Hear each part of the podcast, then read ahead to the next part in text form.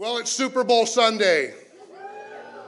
Most of our teams are not in the game, but we're forever holding them up. Some things to remember. There's already chili back there. There's barbecue grills. There's tri-tip. There will be smoke. There will be aroma. There will be things dipped and covered in cheese, bacon, sugar, you name it. We've got dessert covered everywhere. These are things that men have put together. So there's some serious things that need to be remembered. Ernie, is it apricot cobbler? What's the is cobbler? What exactly is in that? Secret recipe. This is what men do because we ourselves don't know what's in it. My chili is a one-off. If you say that was great, I don't know if it's going to happen again because cans went in, packages went in, there was no measuring tool, nothing was written down, but it smells really good. So there's going to be a lot of that. Uh, where's Barry? Barry's got a knife back there that nobody should go near, but it's about to cut salami and cheese, right? So there's a lot of that. We've got everything going on. But we, the body of Christ, are going to fellowship together rather than sitting home possibly alone. We're going to fellowship, hoot and holler together, carry on. It's going to be a great time. Halftime. I don't know what's going to happen. Is there going to be a wardrobe malfunction? But we don't want a replay on that. But we don't know what's going to happen. We're going to have a good time. We're going to have a good time, and we're going to be in prayerful call to the Lord that those that are playing the game are injury-free, that a good time is had, that it's a great game, and that the one and a half point spread is covered. It'll be all good. Now, three o'clock is, uh, you know, if you want to know what time to show up, that's going to be your hour. Um, I think kickoff's at three thirty. Uh, several of us are going to just be here from the time church is over because someone needs to eat all the cookies and the donuts and things to make way for the new food. So there's going to be that. So that's it on the Super Bowl. Now I got to just kind of take it down a peg, and we got to talk about next week's Uh, general business meeting. Is that the name we give to it? So let's be as upbeat as we can about this. Um, everyone is welcome.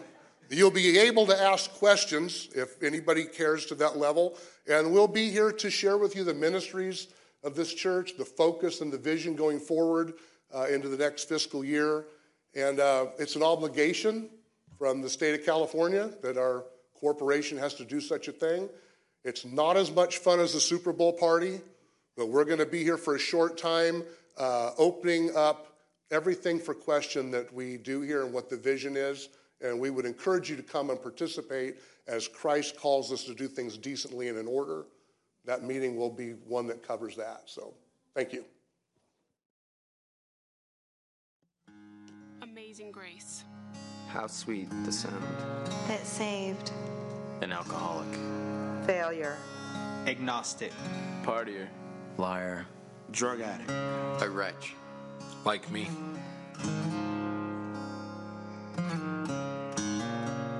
I once was broken.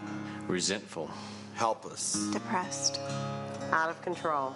Abandoned. Selfish. Self-destructive. Angry. Confused.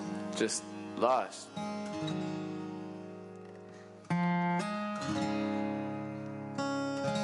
But now I'm sober, happy, peaceful, grateful, free, alive, forgiven. I'm found. I was blind to God, to faith, to love. Pero ahora yo veo. I see that I matter. I see past my problems. I see my Savior. I see grace. Amazing grace. 'Twas grace that taught my heart to fear, and raised my fears real. How precious did that grace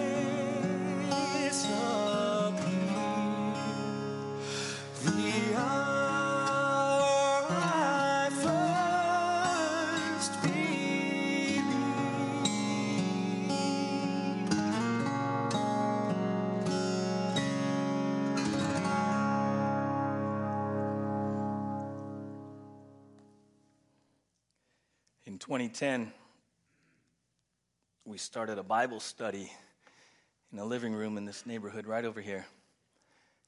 And that Bible study over time grew, and eventually we believed that the Lord had called us to start a church. And so we did that in twenty ten, and uh, you know the story, many of you know the story. We started Saturday nights at the Wesleyan Church, and then moved to Sunday mornings at the Wesleyan Church, and, and moved into this facility in twenty seventeen. But in the early years of our church, when we were first getting, go, uh, getting going, uh, that group that was there uh, was really born out of some adversity that had, that had happened in the valley, and some upheaval. And there was a lot of displacement, a lot of dispersion, uh, impacted people uh, in many different ways. And so as we began this journey as a church family, uh, I was seeking the Lord to say, Lord, how do we regroup? How do we unite? How do we not dwell on the past and people issues? And how do we stay focused on you as a church family? Uh, take us to what unites us in Christ. Take us, take us to a, a foundational pillar, doctrinal pillar that we can unite, we can understand, and then we can grasp and live and move forward in uh, as a church family, and, and bless one another, and, and be a blessing to this community. And so oh, ten plus years ago, uh, we started a series on God's grace. In God, on God's grace. And, and uh, you know, as we begin twenty twenty-four and the elders, we spent quite a bit of time towards the end of last year seeking the Lord for uh, really his vision for twenty twenty-four.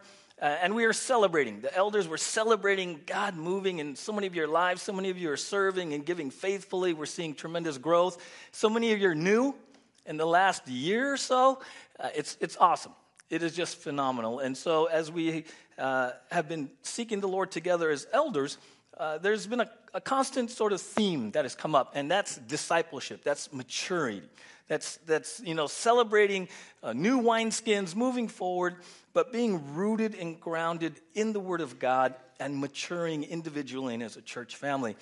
And so I really felt like, you know what, maybe it's time, Lord, we got to come back in the newness of this season with all the new people that are here, and, and even those who have been with us on a journey, to come back and to celebrate, to understand, to appropriate God's grace. Now, grace is an interesting word, right? It's kind of a churchy word, right? Is that something you just do before a meal? You say grace, right? Because grace is in a lot of church names. Right? Is that just something you do? That's like a cool thing. Like, you know, hey, let's put grace in the name, right, of our church. What is grace, and how does it impact me today? Like, literally, as I'm sitting here, grace, God's grace should be an integral part of your relationship with him as you sit here. See, part of part of even what we do over time, if we're not kind of... Uh, maybe taught the, the full counsel of God, is that we we limit grace to salvation. We're saved by grace. And then we, we kind of understand it in that context alone, but we don't realize that grace moves from salvation into sanctification. And so if you are going to continue to mature as a believer, you have to understand biblical grace, because twenty-four seven, three sixty-five, you and I need God's grace. We need God's grace. So what is it? And in Second Peter three eighteen, it says this, "But grow in the grace and knowledge of our Lord and Savior Jesus Christ. To him be glory both now and to the day of eternity. Amen." To grow means to mature. It's part of our sanctification. Again, we just don't experience God's grace at salvation. We're to grow in grace. We're to understand it more. We're to appreciate it more. We're to appropriate it more as we understand it more, okay? And and I, I love these, these quotes about the importance of grace. This one says this, "The principle of grace is as fundamental to Christianity as that of justice is to law or love is to marriage. Christianity cannot be understood apart from an adequate grasp of grace. The doctrine of grace distinguishes the Christian faith from every other religion in the world, as well as, the, as from the cults. Rightly understood and applied, the doctrine of grace can revolutionize one's Christian life." I love that, because that can happen right now. Before you leave here, God might speak to you about his grace, and you're going to leave here transformed. Transformed. Because again, it's one thing to hear grace, to intellectualize grace. It's another thing for grace to go from here to here. And for some, I believe here and listening at home this morning, I believe that's going to happen because, you know, that's God's word and it's God's grace. And if you if you respond before you leave here, things could radically change in your life. Radically change. Sinclair Ferguson says this: spiritual growth always involves understanding, appreciating, receiving, and enjoying the grace of God. Enjoying the grace of God. What? Not yet. It's more than just information. Remember, I told you before, the Bible is not given for information. It's given for transformation. You got to get that. You got to get that. In our culture with YouTube and all the podcasts and all the resources at Google, we have turned the faith in many ways into an intellectual academic exercise to try to figure out right. What's right? I got to be right. Got to be right, right. And so we've made the Bible, in many ways, information. It's more data gathering. It's not designed for that. The Bible is designed to lead you into a relationship with the living God through faith in Jesus so that you can be transformed. When you open the Word of God in the morning, you pray and say, Lord, use the word, speak to me so I can be transformed. Some of you know uh, Pastor Miles. Uh, in San Diego, the Rock Church, big mega church down there. I used to work for Miles when I was in San Diego.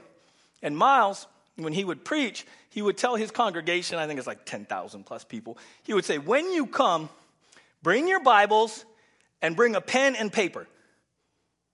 Or if you're comfortable writing, write in your Bible. He would say, come and open your Bible, get your notes out, and be prepared to write down what God tells you.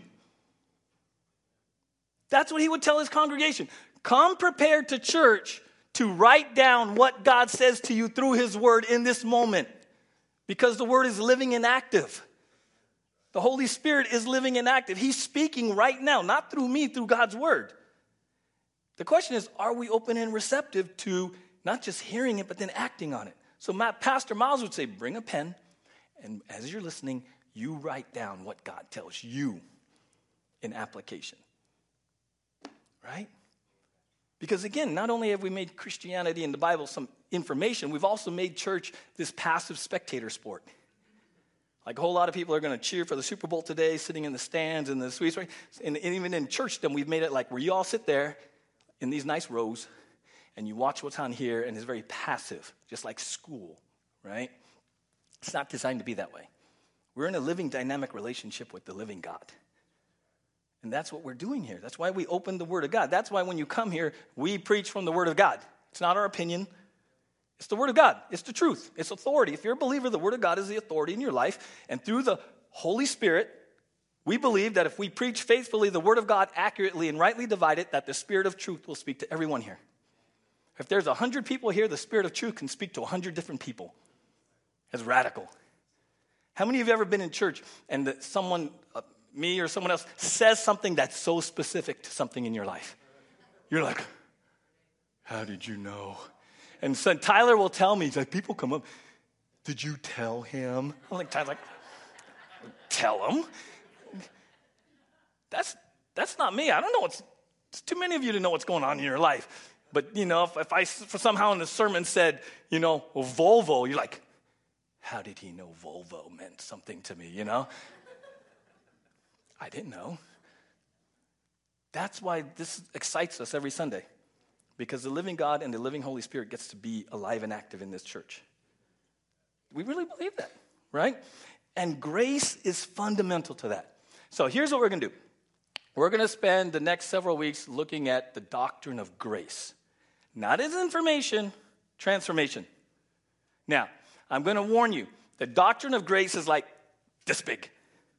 And it can seem like taking a cup of water and trying to get a drink out of a fire hydrant. That's how big it is and how overwhelming it can be. So we're going to take it real slow. Like we're not in a rush. Because what I want you to do is I want to give you enough teaching, biblical teaching, for you to take home and marinate, meditate, transform. Just get it from here to here. Connect it, connect these two. Because that's what grace is designed to do. You're going to learn a lot of biblical teaching about grace, but you got to, you got to think about it. You got to meditate. You got to let God speak to you. Okay? So we'll start with a very broad definition that's going to kind of lay a framework for where we're moving, all right? So definition, grace in simple terms is God's unmerited favor and supernatural enablement and empowerment for salvation and for daily sanctification.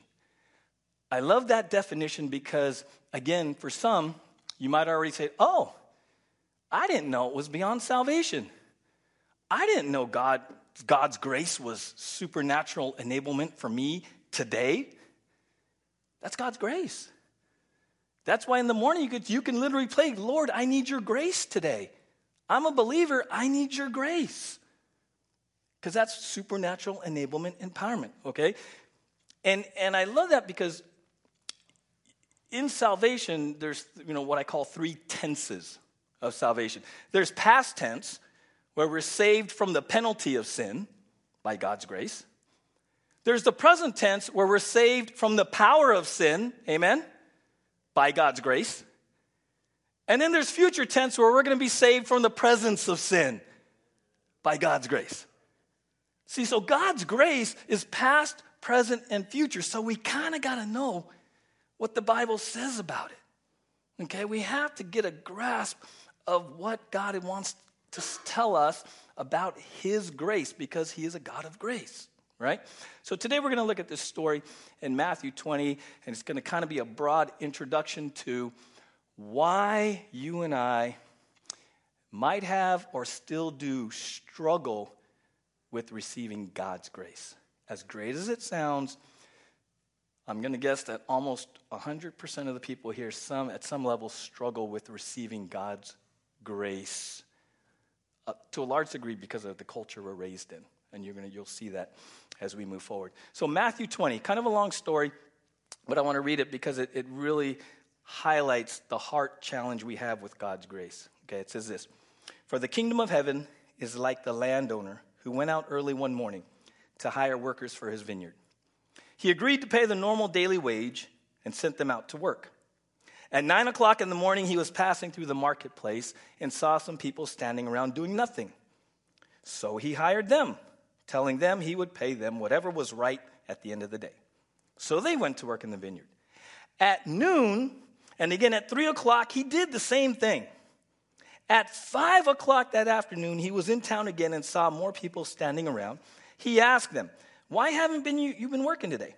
They replied, 'Because no one hired us.' The landowner told them, 'Then go out and join the others in my vineyard.'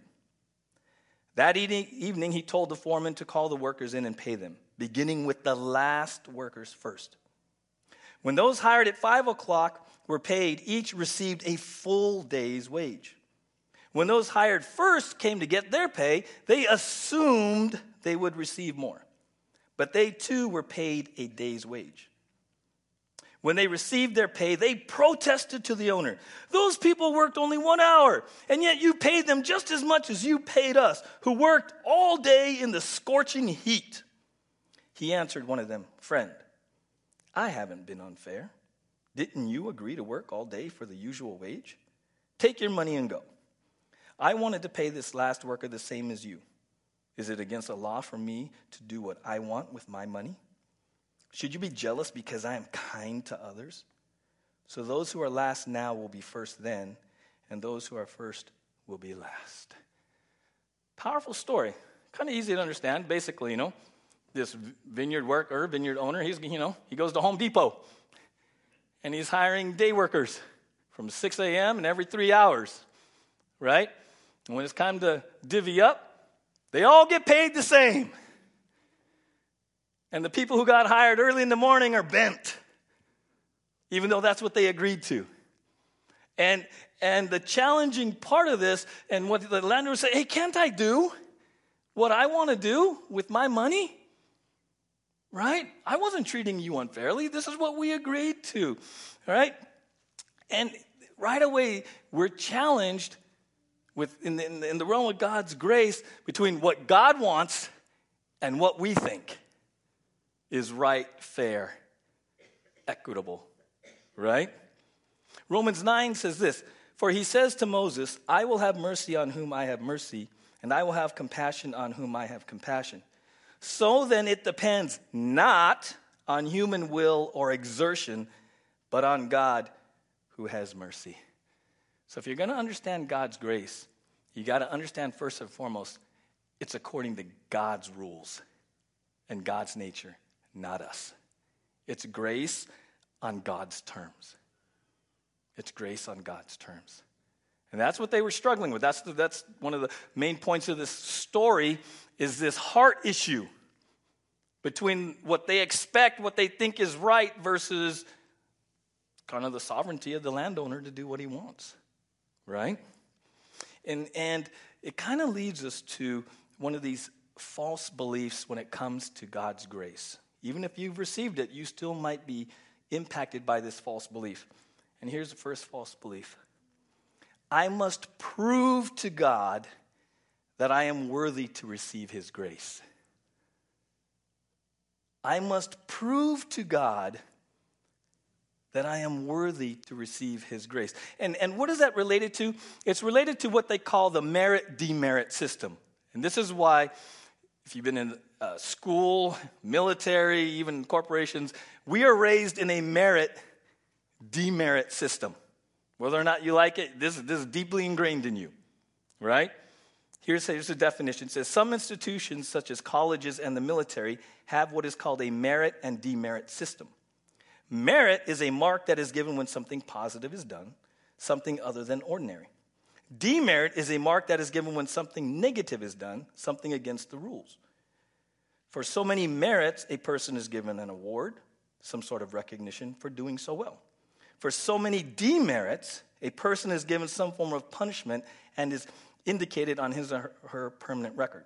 It is hard for people to understand that God's grace is not on a merit and demerit system. See, these, these workers, they were like merit, demerit. They were looking at counting at hours, right? And what they thought their number of hours merited more pay. See, they, they were approaching hours and pay based on a merit-demerit system. And it kind of bent them and, and, and it twisted them up. For some of us who were raised very performance-oriented, I, I've shared with you many times, I was raised in a very academically successful family. Uh, my older sister and brothers were both valedictorians, went on to the military academies. You know, uh, I understand merit and demerit.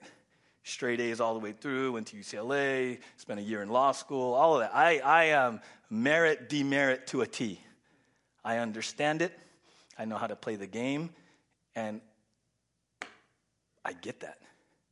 And it's also when I was coming to faith and trying to wrestle with the gospel of grace, I realized, man, this is a tough one for me, Mister Merit, Demerit. It's tough. It's tough.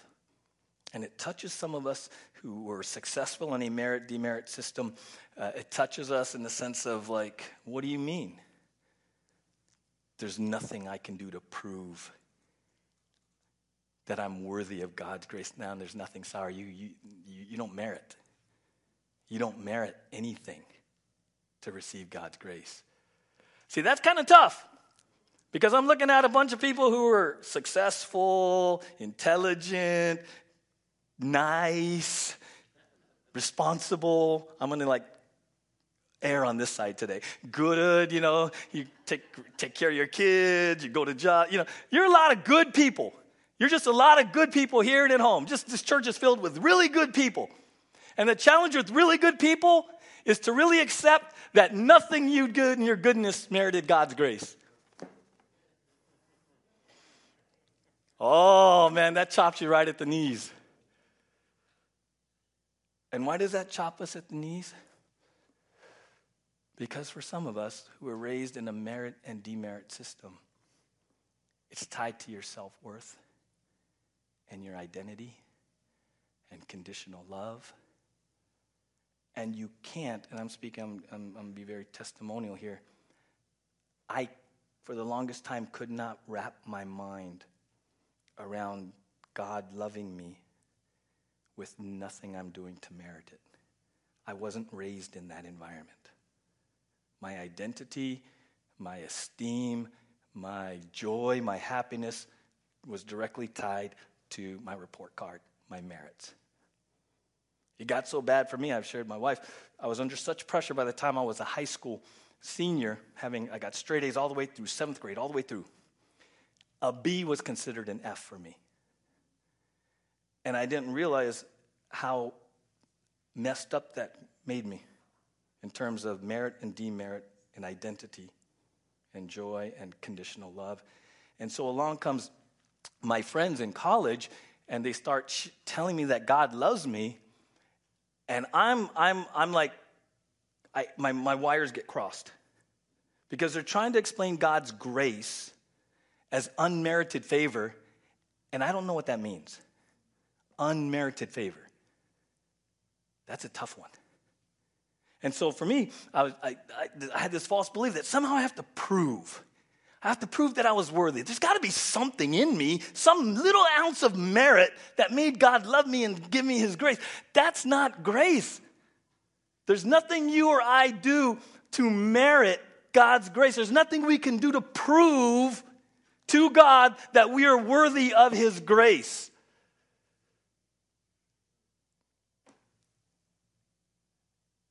And that's where I'm saying, that's why we're going to take baby steps with this.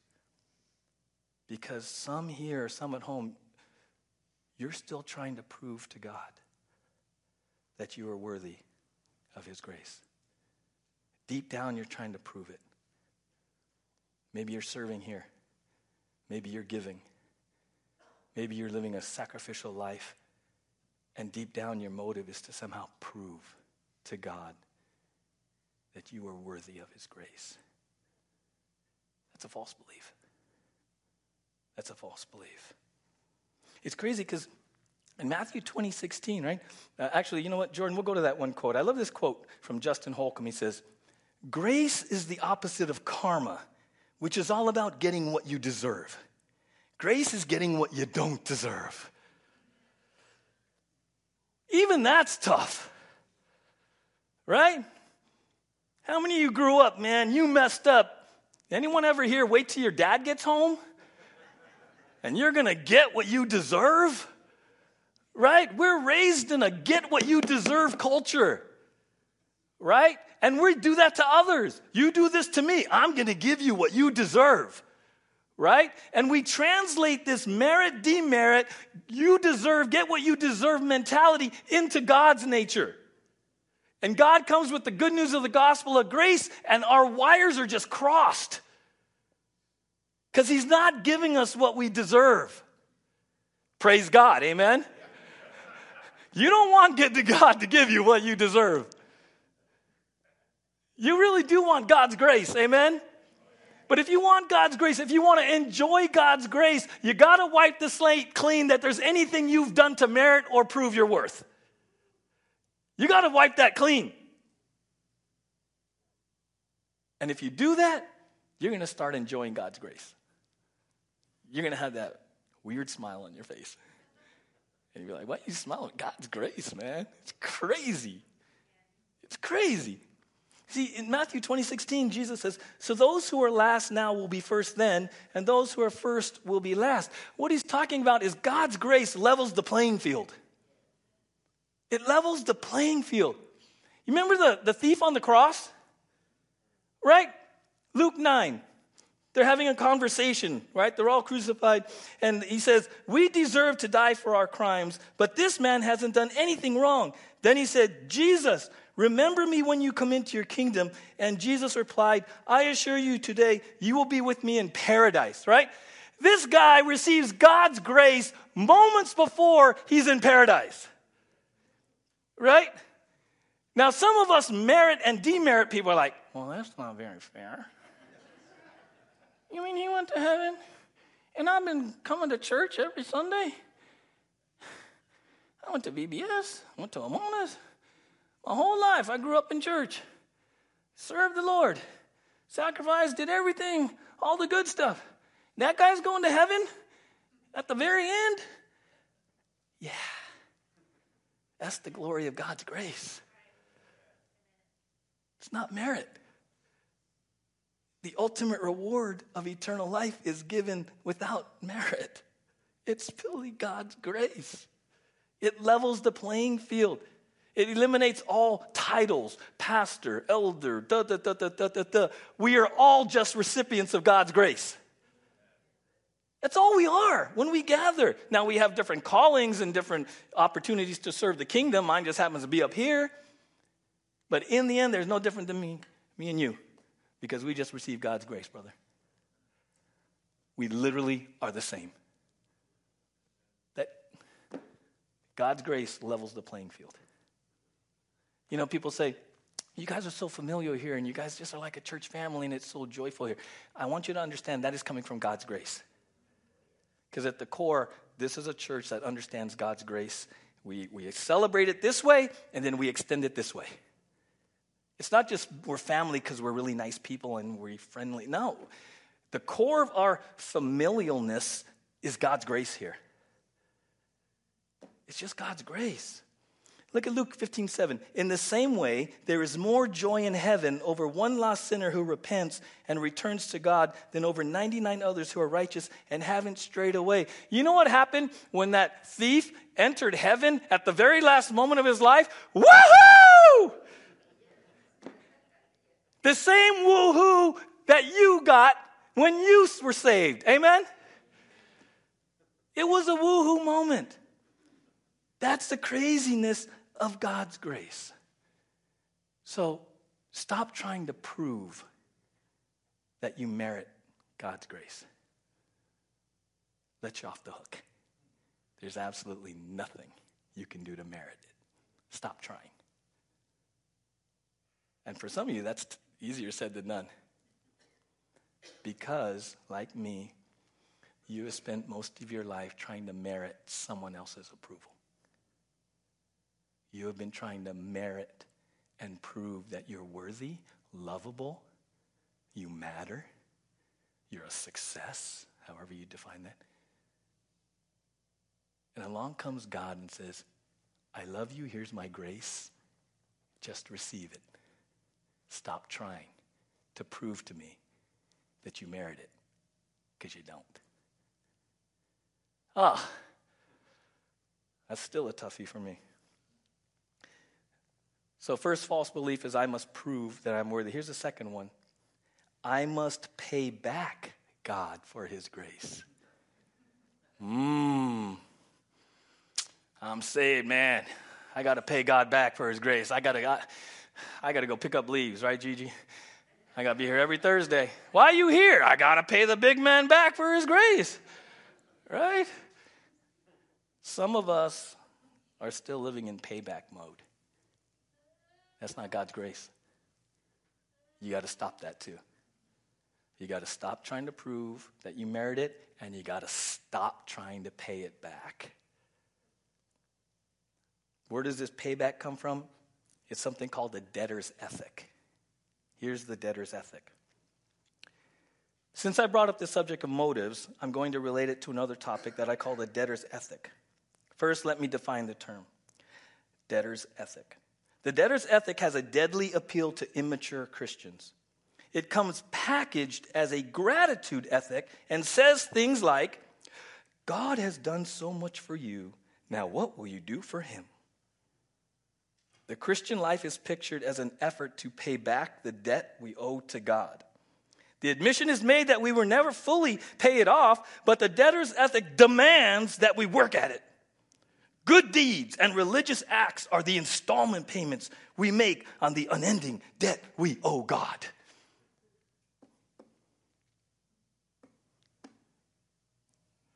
There's not a lot of joy in that. Anybody here don't really like car payments? Thank you. House payments, student loan payments for those who pay them. Thank you. Right? These ideas of these debts that we owe How many of you have ever had a debt that you owe and you're like, I am never going to pay this off? And it just kind of like sucked the wind out of you. You're like, oh, never. I'm going to be fifty before I pay for this degree, right? Well, imagine what that does to your relationship with God. If you view his grace as some huge debt that you are just working off. Why are you going to church? Gotta pay the debt. Every time I go to church, I get a few more brownie points off my eternal debt. Why are you serving? Gotta pay the debt. Why are you giving? Gotta pay the debt. We think that God is like some loan shark. Like, gonna come after you and you're gonna get like the spiritual collection agency. Uh, yeah. I'm just calling on that spiritual debt you owe God. Haven't been to church. Haven't been giving. Haven't been serving. You are way behind on payments. That's just going to make you all warm and fuzzy to God, isn't it? Right? You're just like, come here, you big loan shark. Let me, let me sing to you. You are loan sharker. I mean, if you don't view God correctly, which means you don't view God's grace correctly, it will tweak your mind about who God is. Amen? That's why we have to understand God's grace, right? He's not the big loan shark in the sky, and you have these huge installment payments that you're trying to pay off. Unfortunately, in the church, we can motivate you if we pull that string. I could probably get this many Kingdom Kids workers by just pulling the right. Well, you know, Jesus did so much for you. And you can't serve for one hour a month after all Jesus did for you. Shame, shame, shame. Shame. Right? And then so some of you would, you know, trudge out of here and fill out an application because Jesus did so much for you, you got to pay him back, and your penance is in Kingdom Kids. And if you're really in debt, you go to nursery because that's really hard. And then if you're really behind, you're going to go to youth because youth is where your debt gets paid off double because of all that, right? That's like some weird economics we get into if you don't understand God's grace. Amen? Guys, God's grace sets us free from all of that. You are free from all of that. Stop trying to pay him back. If many of you, uh, some of you remember the movie Saving Private Ryan. You remember Saving Private Ryan years ago came out, and there's a Private Ryan in war, and this platoon, you know, Captain Miller and his guys have to go find and save Private Ryan because his other brothers have all been killed, and so they go on this journey, and a lot of them die trying to save Private Ryan to get him off the battlefields because he's the only son remaining, right? And so at the very end of the scene, the movie Tom Hanks, they finally get Private Ryan. They're having this big battle. Tom Hanks is about to die, and he's the whole movie. He's been leading the guys to save Private Ryan, and he says this to Private Ryan at the very end. He says, earn this. Meaning, everything we went through, you better live your life in a way that you earn this. And then it fast forwards at the end to Private Ryan, and he has lived a life of bondage and burden, not knowing if he's done enough to earn what was done for him. That weight, right?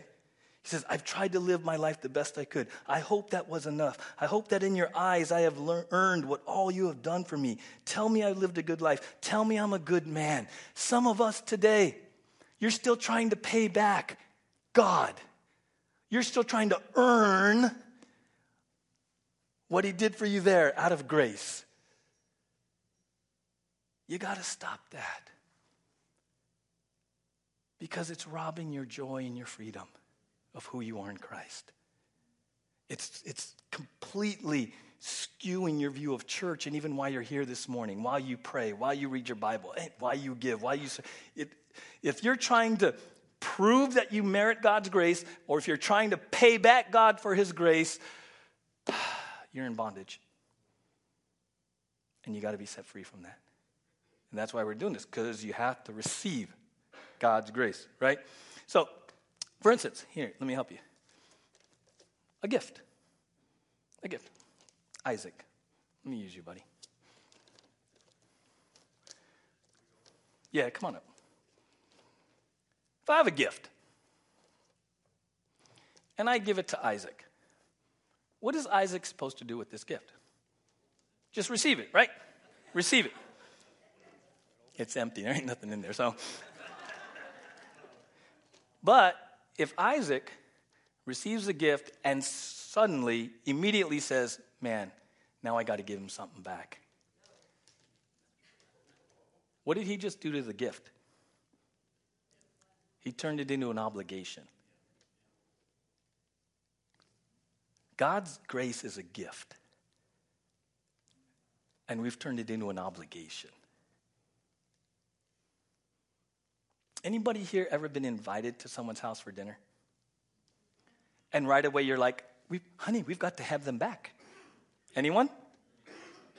Why is that? Payback. You can't just go to dinner and celebrate dinner. I, Randy, thank you for all the times you've had me and my wife over for dinner. And he knows we have not paid him back. But that's, tri-tip is good, bro. Thank you, Isaac. You can keep it. Go crazy with that. Rock on with that gift. So if Isaac takes the gift, but in his mind, he's if he turns it into an obligation, that is already, he's already messed up in his head, right? He's not enjoying the gift, is he?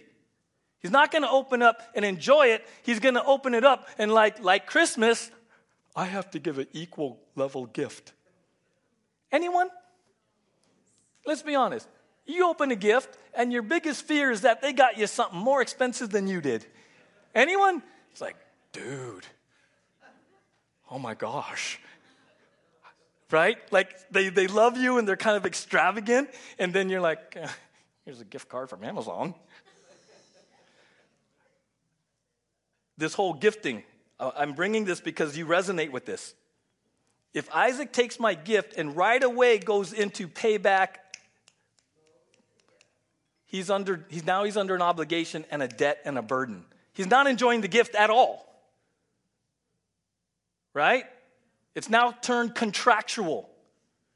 Now there's some weird contractual obligation that he's trying to pay back, rather than just receiving it and saying, thank you. Right?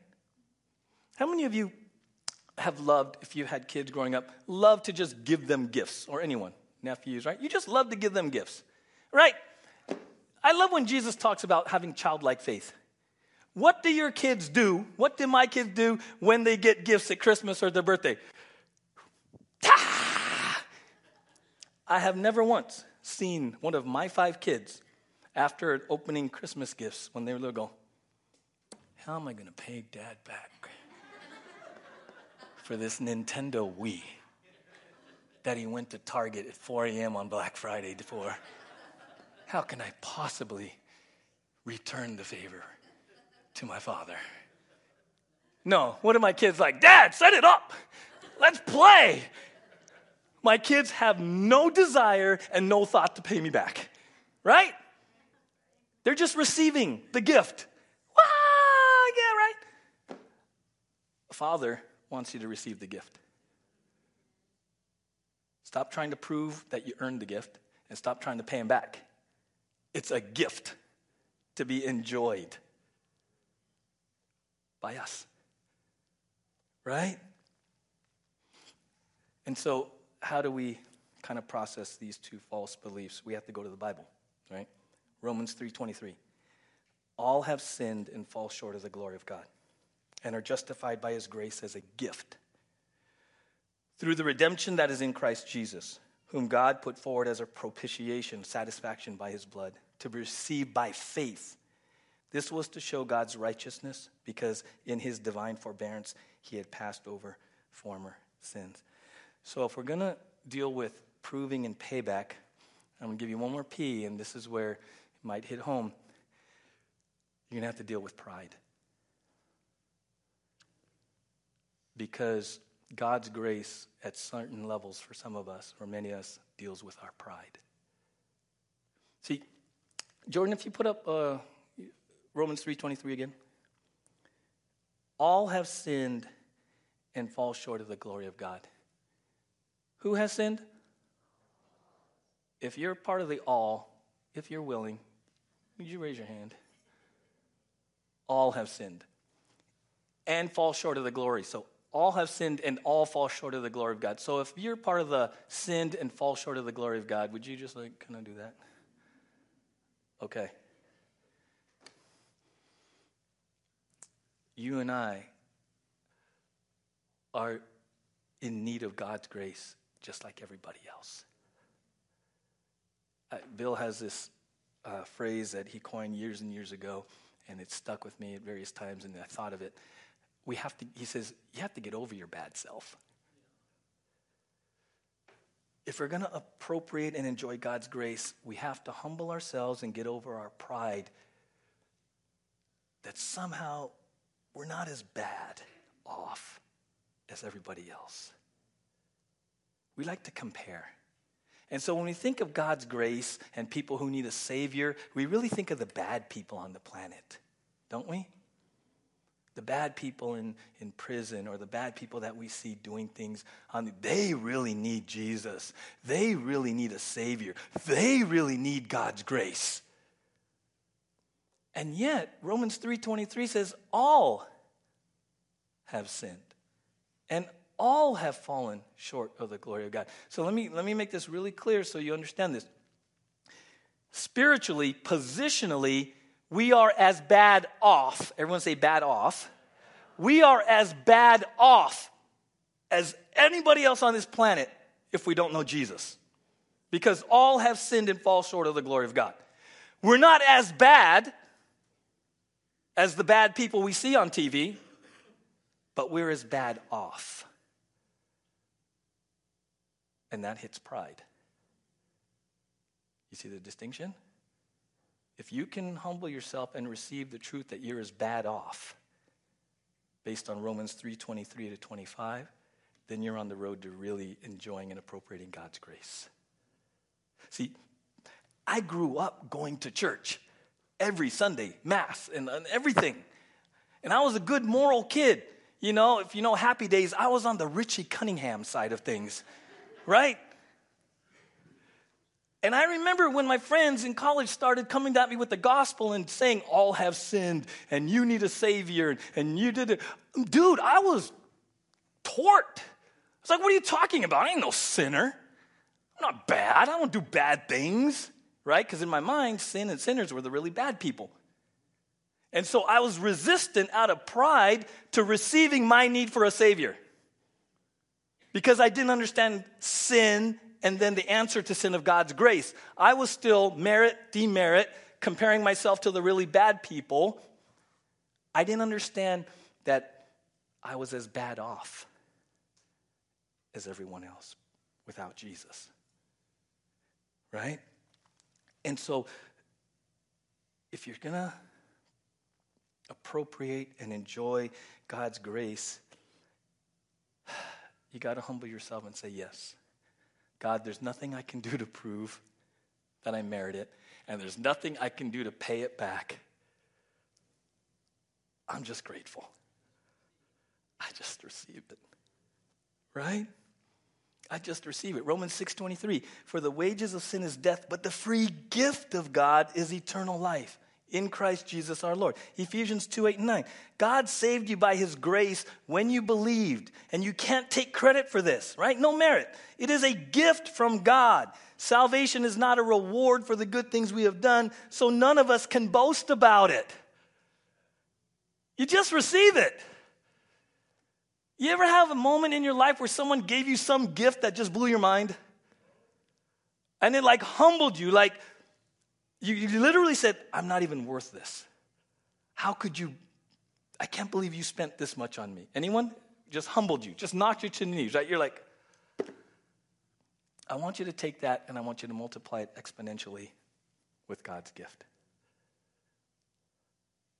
That's how much he loves you. That's how much he loves you. Andrew Womack says this: grace is what sets true Christianity apart from every other religion in the world.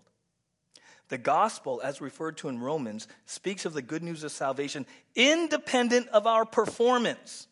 It's by God's grace. That's nearly too good to be true, but it is. Thank you, Jesus. If you understand the gospel and you understand God's grace, there's a part of you that should go, that's crazy. There is a part of you that should go, that makes no sense. There is a part of you that should go, I don't get that. Are you kidding me? It should be an are you kidding me moment if you truly understand God's grace and what it means. Romans five, therefore, since we have been justified by faith, we have peace with God through our Lord Jesus Christ. Through him, we have also obtained access by faith into this grace in which we stand and which and we rejoice in the hope of the glory of God. There should be rejoicing. When you understand God's grace, there should be rejoicing. There should be gratitude and rejoicing. So here's, I'm going to give you a couple uh thoughts that maybe will resonate with some of you to kind of break through this, because there, this touches some deeply ingrained resistance. So I'm going to, I'm going to encourage some of you. Some of you this morning, you need to stop resisting and you need to just receive. Stop resisting God's grace. Stop trying to figure it out. You need to go from resisting to receiving. You need to go from figuring to faith. You need to go from trying to trusting on the authority of God's word, not me. You got to stop resisting. Just receive it. You're like, but that's too simple. Yeah, it's crazy, isn't it? Who are the ones that were struggling in the Gospels? Who struggled with the message of the gospel? The religious intellectuals, right? They, could, they, they try to figure out, wait, that can't be that. No, it can't be that. Who received it with joy? The blue-collar workers, the commoners, right? It was so simple that the commoners were like, woo-hoo-hoo, we're in. And it was so simple that the Pharisees and religious were like, oh, I don't know about that. Let me, let me think about that. It doesn't really make sense. It just seems too simple. Some of you need to stop resisting and receive God's grace. Some of you need to get out of your head, stop figuring, and exercise faith and receive it. Some of you need to stop trying so hard and just trust that by God's grace, through faith in Jesus, you are good to go. Isn't that crazy? I know it's crazy. If you if you understand the gospel, it is nutso. So you're telling me that Jesus Christ, Messiah, right? He came as the Lamb of God who takes away the sin of the world. He died. He was buried. He rose from the dead. And according to what these verses you said, if I put my faith in him by God's grace, I'm good to go for eternity.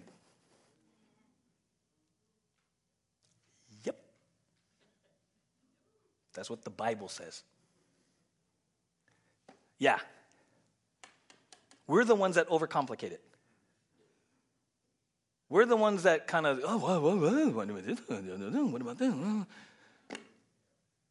Call time out, turn this off, and receive God's grace this morning. Stop trying to prove anything to him. Stop trying to pay him back. By God's grace, through faith in Jesus, you are saved. Sealed with the Holy Spirit, your name is written in the book of life. Oh, by God's grace.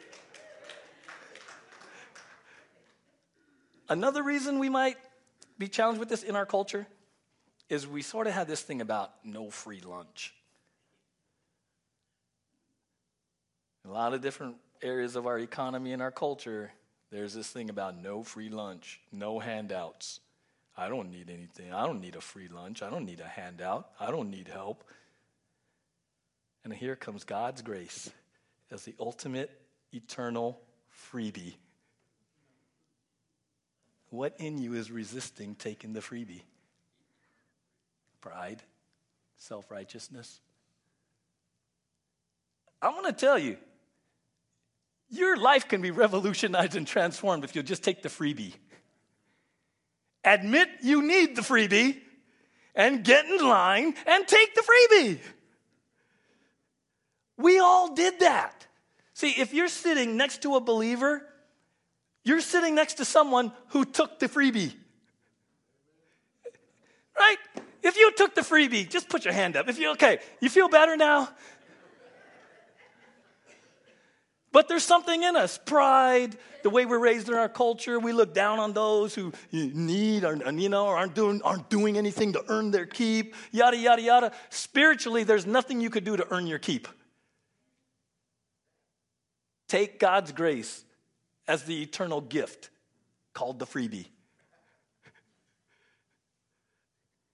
It's there. And if you do, watch what happens in your life. Ah, you're no longer living to prove anything, and you're no longer living to pay back anything. You're just living in God's grace. And if someone says that's crazy, you're like, I know, it's crazy, isn't it? You just agree with them. It's crazy, right? When people see us, and some of you have actually visited and are here because you saw us hanging out with donuts and coffee afterwards, you know what they're seeing when people are driving and walking by? Just a bunch of people who have received God's freebie called grace. And the invitation is extended to all of them. Hey, come get the freebie. God's grace is available for you. That's all we've done. The church is made up of just people who have received God's grace. That's called the church. That's all we are. That's why around here we try to just be us, and we, you know, and you know, you raise the stage up a couple steps because you got, you know. And around here, if you've been here any length of time, we respect authority. We understand the offices of the church and all that. But put all the how we run church aside. In the end, we're just brothers and sisters in Christ because we have both received God's freebie called grace. I'm no different than any of you, and in fact, I probably struggled much harder than many of you because of my merit, demerit, performance, academic upbringing. And my pride as a guy, a husband and father, not wanting freebie. No, I don't need anybody's help. I'm good. I'll show them. Yeah, anyone? Anyone? All of that comes into play when God says, hey, here's the gift of salvation. You're like, that's for the really bad people, isn't it? No, it's for the really bad off people. That's all of us. All of us, right? Psalm one hundred, make a joyful noise to the Lord, all the earth. Serve the Lord with gladness. Come into his presence with singing. Know that the Lord, he is God. It is he who made us, and we are his. We are his people and the sheep of his pasture. Enter his gates with thanksgiving and his courts with praise. Give thanks to him. Bless his name. For the Lord is good. His steadfast love endures forever, and his faithfulness to all generations. That's someone who understands grace. You get the vibe behind that passage? That's someone who's living grace. Man, someone shared their testimony. They wrote this. God wants us to be grateful to him for what he has done, but he doesn't want us to thank him by thinking it is our duty to try and work for him, paying him back. Our gratitude should work like this. We are so thankful for what God has done, we overflow naturally in praise and thanksgiving to him. That's the difference. Give an example. When I find a good restaurant, I don't consider it my duty to go out and tell people about it. No, but I do tell others about it out of pure delight. The restaurant so impressed me with its service, friendliness, and good food that I wanted to tell someone. It gave me great delight in telling others about its benefits. Likewise, when I praise God, it's not out of a sense of duty, but I praise him because I'm so impressed by his goodness that I can't help myself. Anyone? Who here has ever like had eaten somewhere and then told someone about it? Just because it's like, dude, you got to go try this out. It was so awesome. Isn't that the message of the gospel? We're the ones that overcomplicate. We just want, hey, you got to hear this grace thing.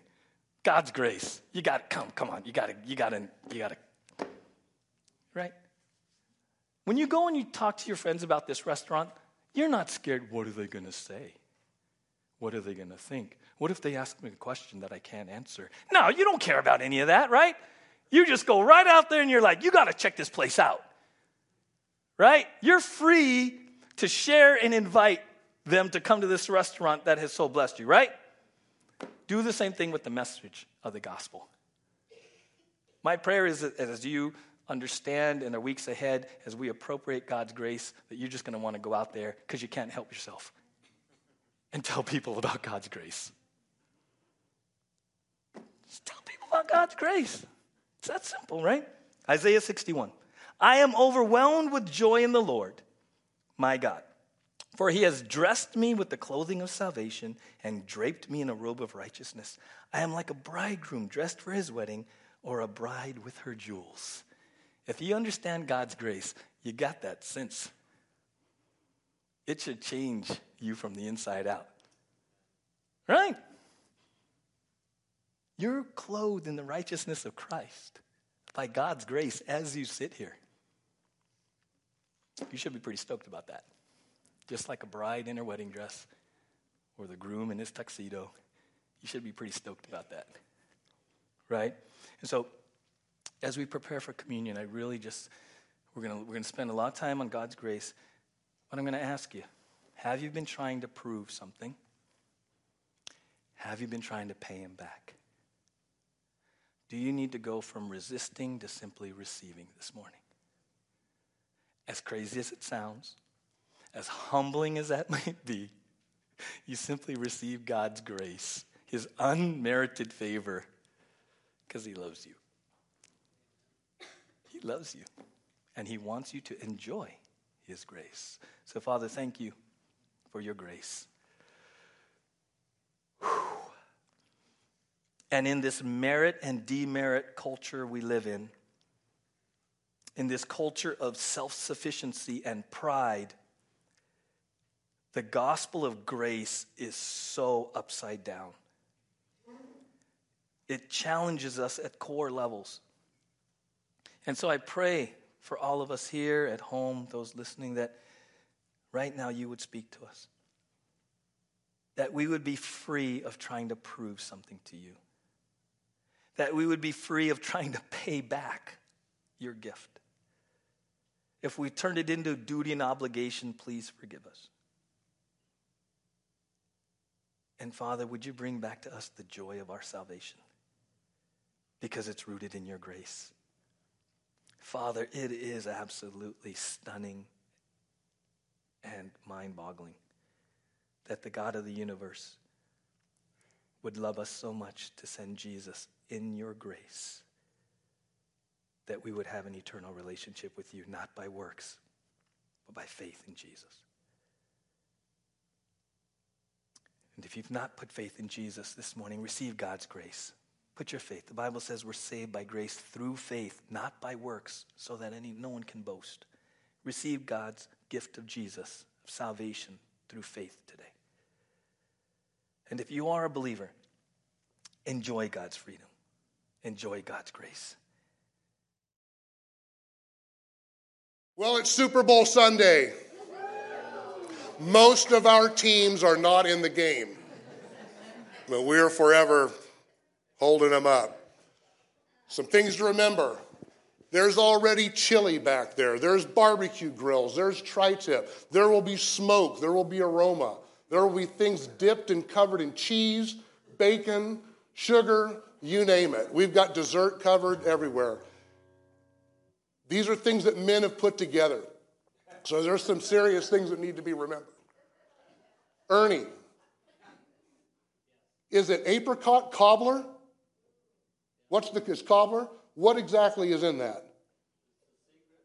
Secret recipe. This is what men do because we ourselves don't know what's in it. My chili is a one-off. If you say that was great, I don't know if it's going to happen again because cans went in, packages went in, there was no measuring tool, nothing was written down. but it smells really good. So there's going to be a lot of that. Uh, where's Barry? Barry's got a knife back there that nobody should go near, but it's about to cut salami and cheese, right? So there's a lot of that. We've got everything going on. But we, the body of Christ, are going to fellowship together rather than sitting home possibly alone. We're going to fellowship, hoot and holler together, carry on. It's going to be a great time. Half time. I don't know what's going to happen. Is there going to be a wardrobe malfunction? But we don't want a replay on that. But we don't know what's going to happen. We're going to have a good time. We're going to have a good time, and we're going to be in prayerful call to the Lord that those that are playing the game are injury-free, that a good time is had, that it's a great game, and that the one-and-a-half-point spread is covered. It'll be all good. Now, three o'clock is, uh, you know, if you want to know what time to show up, that's going to be your hour. Um, I think kickoff's at three thirty. Uh, several of us are going to just be here from the time church is over because someone needs to eat all the cookies and the donuts and things. So there's going to be that. So that's it on the Super Bowl. Now I got to just kind of take it down a peg, and we got to talk about next week's uh, general business meeting. Is that the name we give to it? So let's be as upbeat as we can about this. Um, everyone is welcome. You'll be able to ask questions if anybody cares to that level. And we'll be here to share with you the ministries of this church, the focus and the vision going forward uh, into the next fiscal year. And uh, it's an obligation from the state of California that our corporation has to do such a thing. It's not as much fun as the Super Bowl party, but we're going to be here for a short time, uh, opening up everything for question that we do here and what the vision is. And we would encourage you to come and participate as Christ calls us to do things decently and in order. That meeting will be one that covers that. So thank you.